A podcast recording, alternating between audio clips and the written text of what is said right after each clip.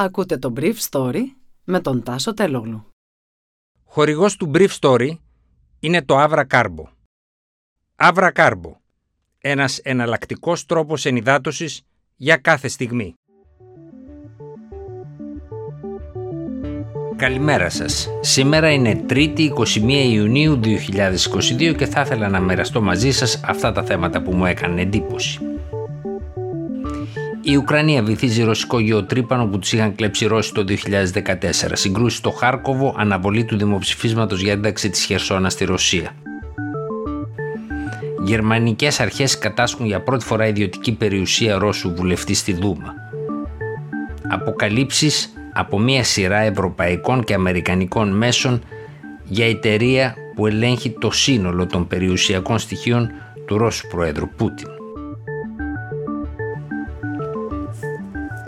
Οι Ουκρανικές δυνάμεις διέσπασαν την άμυνα της πρώτης γραμμής των Ρώσων στην Χερσόνα, όπως ανακοίνωσε ο σύμβουλος του κυβερνήτη της Χερσόνας χθες το βράδυ.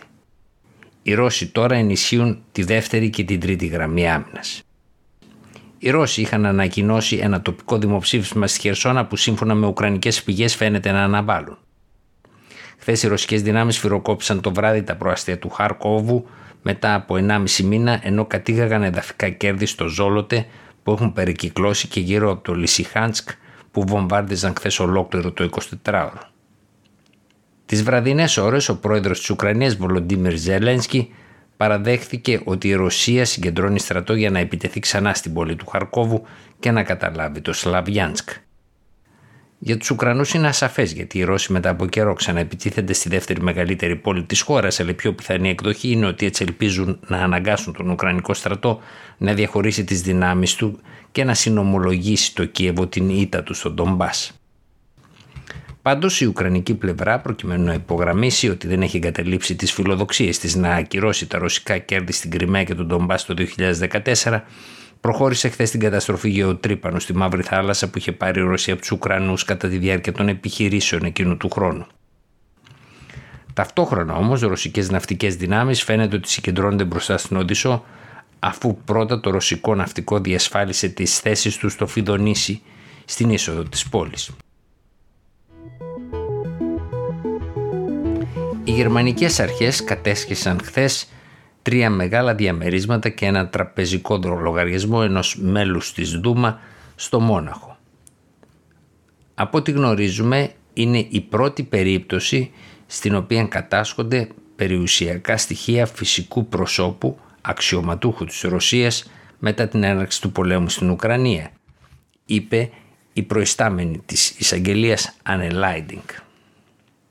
Ο βουλευτής του οποίου το όνομα δεν αποκάλυψαν οι γερμανικές αρχές, είχε ψηφίσει υπέρ της αναγνώρισης εκ μέρους της Μόσχας των δύο δημοκρατιών, δηλαδή της λαϊκής δημοκρατίας του Ντανιέτσκ και της λαϊκής δημοκρατίας του Λουγχάντσκ, μετά την σχετική απόφαση του Συμβουλίου Ασφαλείας της Ρωσίας.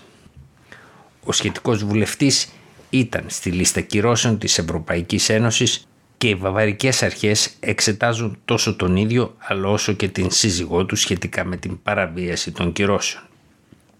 Ο τραπεζικός λογαριασμός που κατασχέθηκε είχε έναν ασήμαντο ποσό 3.500 ευρώ από την πληρωμή των ενοικίων σε ένα από τα ακίνητα τα οποία επίσης κατέσχεσαν οι γερμανικές αρχές. Σύμφωνα με την ανακοίνωση της εισαγγελίας του Μονάχου, οι ενοικιαστές θα συνεχίσουν να μπορούν να μένουν στα διαμερίσματα αλλά το σχετικό νίκη θα πηγαίνει κατευθείαν στο λογαριασμό του βαβαρικού κράτους.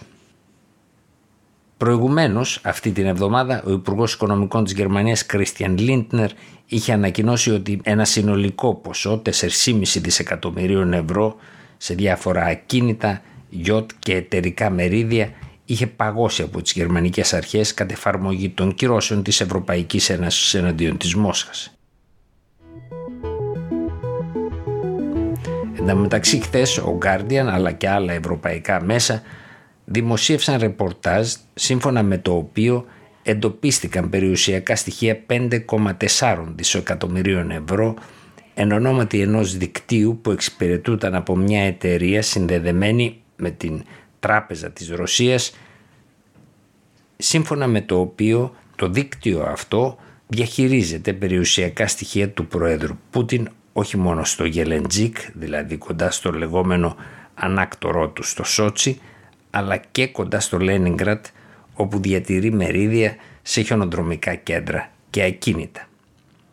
Ο εκπρόσωπος του Ρώσου Προέδρου, Δημήτρη Πεσκόφ, διέψευσε ότι ο Πούτιν έχει οποιαδήποτε σχέση με τα περιουσιακά αυτά στοιχεία. Ήταν το Brief Story για σήμερα 3η 21 Ιουνίου 2022.